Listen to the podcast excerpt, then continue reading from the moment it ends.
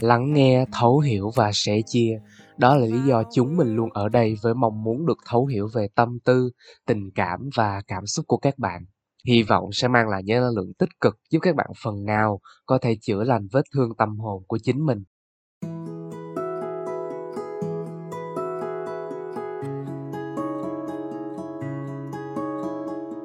Chào mừng các bạn đã quay lại với podcast của Tâm lý học tuổi trẻ. Mình là Hoàng Phúc, là host của tập podcast ngày hôm nay.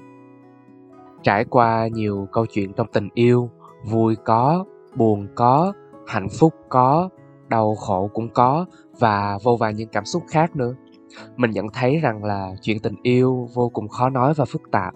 và mình tin các bạn, những người từng trải qua nhiều mối tình cũng sẽ không ít lần cảm thấy như mình vậy các bạn có bao giờ đặt ra một câu hỏi rằng là vì sao hạnh phúc là khó tìm đến vậy? Hôm nay hãy cùng mình gỡ rối câu hỏi này nha. Mình muốn kể với các bạn một câu chuyện như thế này. Mới đây, bác sĩ trị liệu của tôi đã cho biết rằng đa số mọi người đang có một cuộc sống bình thường và tẻ nhạt. Lúc đó, chúng tôi đang nói về những nỗi buồn liên tục xảy ra gần đây của tôi và những nỗ lực của tôi trong việc thay đổi điều đó gần đây, tôi có cảm giác không điều gì trong cuộc sống này có thể làm tôi cảm thấy thật sự đủ đầy trong thời gian dài. Mặc dù có những khoảnh khắc hay giai đoạn tôi cảm thấy hạnh phúc, nhưng điều đó không kéo dài và dường như tôi không thể biến những cảm giác hạnh phúc đó thành sự đủ đầy trọn vẹn lâu dài cho bản thân mình. Thay vì xét đoán tôi, cô ấy khuyến khích tôi trong việc xem xét lại sự quan trọng không kém của một loạt những nhân tố góp phần tạo nên niềm hạnh phúc của tôi. Hay nói cách khác là cô ấy kích thích suy nghĩ của tôi về việc tôi muốn và tôi có thể mong đợi gì từ cuộc sống của mình. Điều này đặc biệt quan trọng với tôi vào lúc này khi tôi vừa bắt đầu khóa học nghiên cứu trong thời gian 4 năm rưỡi mà sẽ giúp tôi trong việc trở thành một nhà tâm lý. Ít nhất là tôi hy vọng như vậy quyết định này rất lớn và đòi hỏi rất nhiều sự đầu tư về thời gian, năng lượng, tinh thần và tiền bạc của tôi. Đến lúc này, mặc dù đúng là quyết định này đã bắt tôi bước ra khỏi vùng thoải mái của bản thân, nhưng đăng ký khóa học dường như là điều đúng đắn nhất tôi cần làm và tôi đã phát hiện ra hàng loạt những nhà lý luận và cơ hội để thực hành những kỹ năng mà có thể áp dụng trong những dịp trị liệu đầy thách thức, bổ ích và hấp dẫn. Tuy nhiên, mặc dù tôi cảm thấy là tôi có thể nhận được sự thích thú rất lớn từ khóa học huấn luyện chuyên nghiệp này, cũng như từ cảm giác là nghề tâm lý trị liệu này sẽ là một nghề nghiệp rất đáng thử, nhưng tôi cũng cần thực tế hơn về mức độ mà sự thay đổi này có thể tác động lên cuộc sống của mình. Trong cuộc sống hàng ngày, tôi có thể bị tác động rất đáng kể nhưng tôi nhận ra điều quan trọng là không để cho bản thân mình bị mê hoặc bởi một điều hoang đường. Được tạo ra từ công việc này, là sẽ có một phương thuốc ngoài kia có khả năng chữa được mọi bất ổn về tinh thần và cho tôi một cảm giác hạnh phúc và tự cảm thấy đủ đầy mãi mãi. Sẽ quá dễ để tin rằng nó có một công việc, con người, sự sở hữu, thành công, nghề nghiệp hay sự thay đổi nào đó ngoài kia mà sẽ giải quyết tất cả các vấn đề của bạn. Mặc dù tôi đã bỏ đi niềm tin này từ lâu, nhưng nó thì không dễ dàng và tôi nghĩ rằng tôi cần nhớ lại lời của bác sĩ trị liệu của mình tôi không nghĩ là tôi muốn hay mong đợi có một cuộc sống phi thường, nhưng tôi muốn được phát triển hết tiềm năng của mình và tôi muốn được cảm thấy rằng tôi có một điều gì đó để cho người khác. Điều này có thể không giúp tôi có được hạnh phúc tuyệt đối, nhưng tôi mong là tôi có thể có được sự mãn nguyện thậm chí còn lớn hơn. Tôi nghĩ sự mãn nguyện thì quan trọng hơn hạnh phúc, hay ít nhất là như vậy, vì nó dường như có nhiều thứ để cảm nhận hơn, ít đòi hỏi sự tuyệt đối hơn và từ đó dễ đạt được hơn.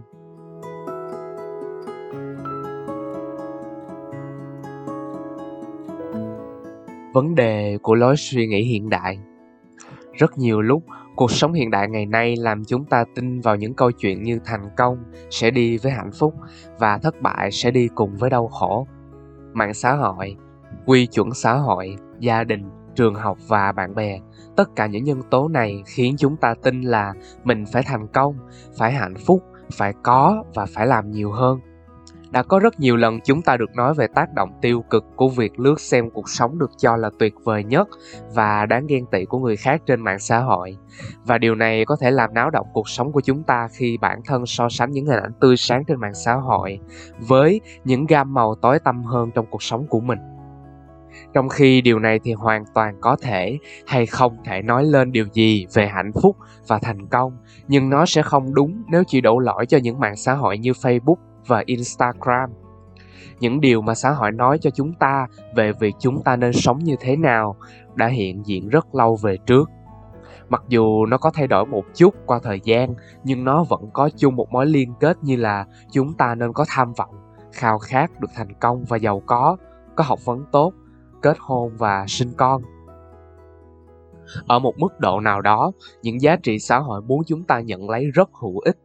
Nó giúp duy trì xã hội cho chúng ta một khuôn khổ những hành vi và thái độ cần có trong xã hội mà là hợp lý. Vì nếu thiếu đi những nhân tố chính như tiền và công việc thì có thể dẫn tới lo âu và bất hạnh. Tuy nhiên, những điều này lại càng dễ khiến cho chúng ta gặp phải những bất hạnh mà bản thân mong muốn tránh khỏi. Đầu tiên, những giá trị xã hội khiến chúng ta tin có thể làm gục ngã những người mà cuộc sống của họ hay những sự lựa chọn trong cuộc sống của người đó không khớp với mong đợi của họ là một người phụ nữ độc thân mà không có con. Tôi thường cảm thấy rằng xã hội có xu hướng coi tôi là ít giá trị hơn những người có cùng hệ giá trị giống tôi. Chỉ khác là họ đã kết hôn. Không quan trọng những quyết định của chúng ta chủ động đưa ra là gì. Sự ảnh hưởng của quyết định này tới sự đủ đầy trọn vẹn của chúng ta hay tới những khía cạnh của cuộc sống hàng ngày sẽ quyết định liệu chúng ta có được nhiều niềm hạnh phúc hay không.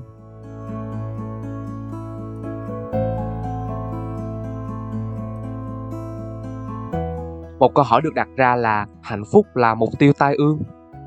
Kế đến, những điều mà xã hội nói với chúng ta một cách rõ ràng nhất là hạnh phúc là một mục tiêu mà quên mất đi sự phức tạp về cảm xúc của chúng ta trong cuộc sống hàng ngày.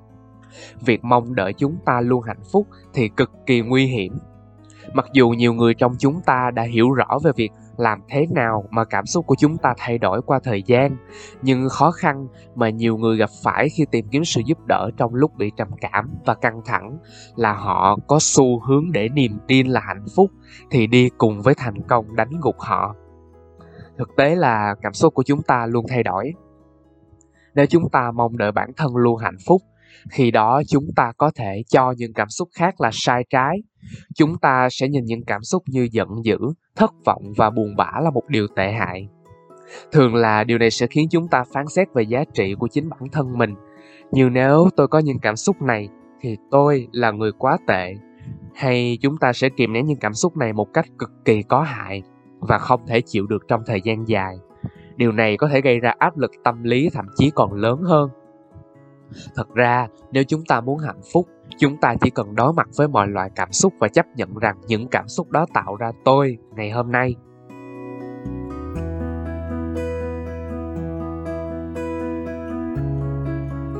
Và mình muốn hỏi các bạn một câu hỏi rằng là khi nào thì đủ đây? Điều cuối cùng là những điều mà xã hội khiến chúng ta tin về thành công và hạnh phúc sẽ làm chúng ta luôn trở nên tham vọng không quan trọng bạn đã có bao nhiêu bạn luôn luôn cần phải cố gắng nhiều hơn nữa. Thậm chí nghĩ về điều này thôi cũng làm chúng ta kiệt sức và áp lực tâm lý của khao khát trở nên thành công hơn nữa thì lại càng lớn hơn. Khi càng thành công bao nhiêu bạn lại càng cần thành công để có được niềm hạnh phúc và thỏa mãn tương ứng. Giống như thuốc phiện, chúng ta cần liều lớn hơn và lớn hơn nữa của thành công và hạnh phúc để có thể duy trì cơn nghiện mà cơ thể bạn cần nghiên cứu về việc làm thế nào thu nhập tác động lên sự hạnh phúc của bạn chứng minh rõ nhất cho hiện tượng này theo một nghiên cứu hàng năm của Văn phòng Thống kê Số liệu Quốc gia Vương quốc Anh, việc kiếm được ít hơn 20.000 euro một năm là một trong những lý do chính làm tăng khả năng chúng ta sẽ nằm trong 1% dân số không hạnh phúc nhất trên thế giới.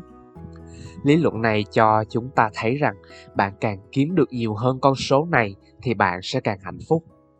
Sự thật là ngay khi thu nhập của chúng ta bắt đầu tăng lên, thì cũng chính là lúc quy luật hiệu suất giảm dần vào cuộc có nghĩa là, ngay khi nhu cầu cơ bản của chúng ta được đáp ứng, sự luôn khao khát làm tăng số tiền kiếm được của chúng ta sẽ khiến chúng ta thu được một lượng hạnh phúc luôn giảm dần và một nghiên cứu tương tự ở Mỹ cũng cho thấy rằng, những người đóng thuế thu nhập nhiều nhất, hơn 100.000 đô la, thì không hạnh phúc hơn những người có thu nhập hàng năm, chỉ 25.000 đô la hoặc ít hơn.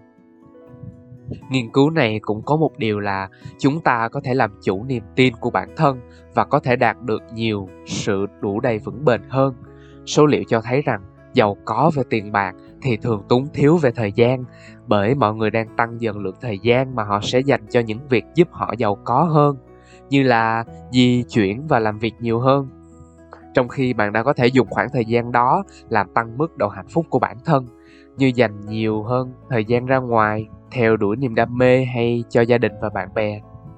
Chúng ta cần coi lại việc mình đang phân chia thời gian như thế nào và đánh giá thành thật nhất hoạt động nào sẽ mang lại niềm hạnh phúc thật sự cho bản thân. Tập trung liên tục vào thành công thường làm cho chúng ta không thấy được hạnh phúc ở hiện tại, vì chúng ta quá bận tâm tới những điều ở tương lai. Với mạng xã hội, chúng ta làm ra những so sánh không giúp ích gì giữa thực tại của bản thân với một thực tại mà có thể xảy ra và hạnh phúc hơn của bản thân mình. Tuy nhiên, nó thì cũng chỉ là tưởng tượng về cái bạn muốn ở tương lai. Không đủ tiền đương nhiên sẽ tạo ra sự lo lắng và cảm giác bất an. Nhưng khi chúng ta đã có đủ số tiền mong muốn, thì sự lo lắng đó nên được biến mất. Cái khó ở đây là việc bạn cần thành thật với bản thân về mối quan hệ của bạn, với tiền bạc và cho mình một hạn mức để biết bao nhiêu là đủ mặc dù có thu nhập cao sẽ cho phép bạn tham gia những hoạt động mang lại cho bản thân những niềm hạnh phúc đơn thuần, nhưng chúng ta có thể sẽ phải đánh đổi một lượng đáng kể niềm hạnh phúc lâu dài và vững bền. Chúng ta cũng cần tự hỏi bản thân mình làm thế nào mà chúng ta như một cá thể độc lập lại bị ảnh hưởng bởi những điều mà xã hội định nghĩa cho chúng ta về thành công và hạnh phúc. Chúng ta có chỉ trích những người mà không có tham vọng là biến nhát không? Hay chấp nhận là họ có thể đã hạnh phúc với những thứ họ đang có? Nếu chúng ta thành thật với bản thân, thì chúng ta có sử dụng mạng xã hội để khoe mẽ sự thành công của mình. Mà không suy nghĩ là những bài đăng này có thể sẽ tác động tới những người đọc trang lứa như cái cách những bài đăng của họ có thể đã tác động tới mình. Nếu chúng ta là những bậc phụ huynh, chúng ta có đang dạy cho con mình biết thế nào là đủ chưa, hay đưa chúng vào con đường theo đuổi thành công không mệt mỏi và không bao giờ kết thúc? Chúng ta có đề cập về những người bạn mà chỉ ở nhà của mẹ, hay chỉ làm việc ở văn phòng, hay khuyến khích con mình theo đuổi những sự lựa chọn và con đường sự nghiệp mà không phù hợp với năng lực của nó. Chỉ bởi điều đó sẽ giúp chúng có được nhiều tiền và địa vị xã hội cao hơn. Tất nhiên, những điều này là những vấn đề phức tạp và nó sẽ không đúng nếu không khuyến khích con mình phát triển tiềm năng của chúng. Tuy nhiên, chúng ta cần nhớ rằng tất cả chúng ta đang cố có được một cuộc sống đủ đầy vì một lý do đúng đắn ở mức độ cảm xúc. Việc theo đuổi sự hạnh phúc và thành công mà có thể là ảo tưởng và không có thể đạt được một cách không ngừng nghỉ, có thể dẫn tới nỗi sợ thất bại như là điểm đối trọng với hạnh phúc và thành công.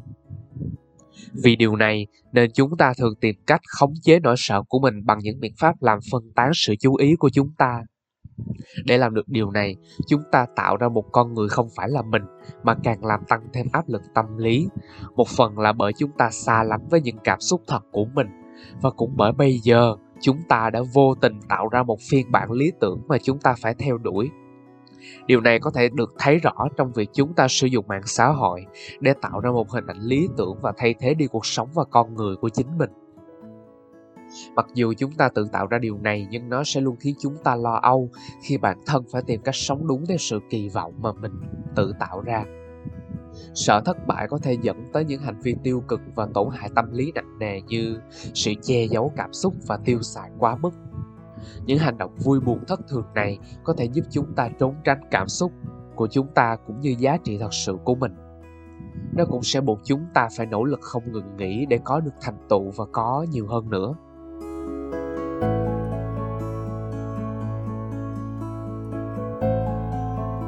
Và cuối cùng là, làm thế nào để thay đổi tư duy?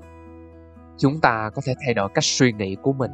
Chúng ta có thể thành thật với bản thân về cảm xúc và điều khiến chúng ta hạnh phúc. Như chúng ta đã biết qua những phần trên. Nếu chúng ta không thừa sự bất hạnh của mình, chúng ta sẽ không thể tìm ra căn nguyên vấn đề tại sao chúng ta lại cảm thấy như vậy.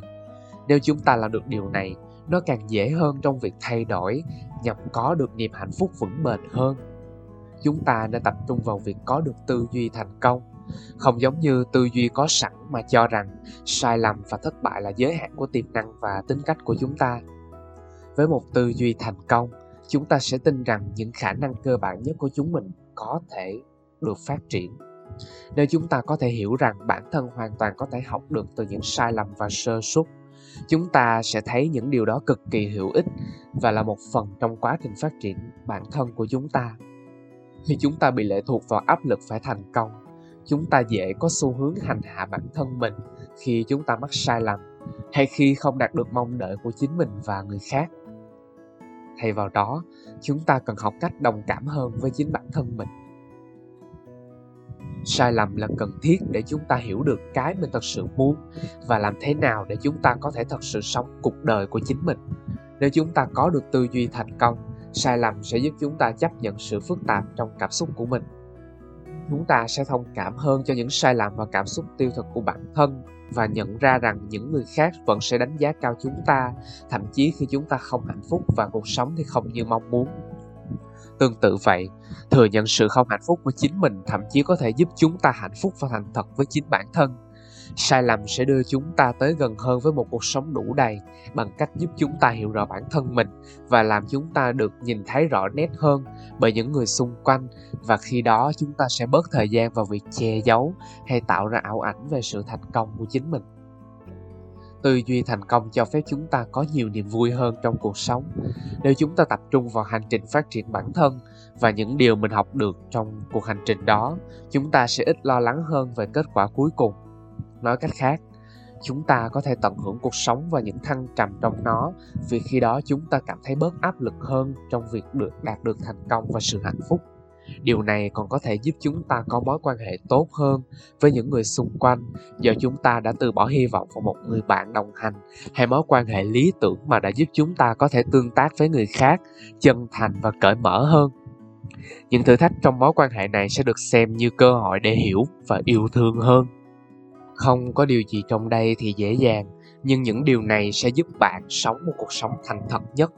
bằng việc cho phép bản thân không hạnh phúc, học từ sự bất hạnh của chính mình và tự đặt ra những mục tiêu thực tế của riêng mình, thay vì chấp nhận những điều người khác áp đặt lên bản thân. Giúp chúng ta biết được thế nào là đủ và thành tựu chúng ta đạt được, nếu không phải là hạnh phúc thì cũng là cảm giác lớn hơn rất nhiều của sự mãn nguyện và đủ đầy.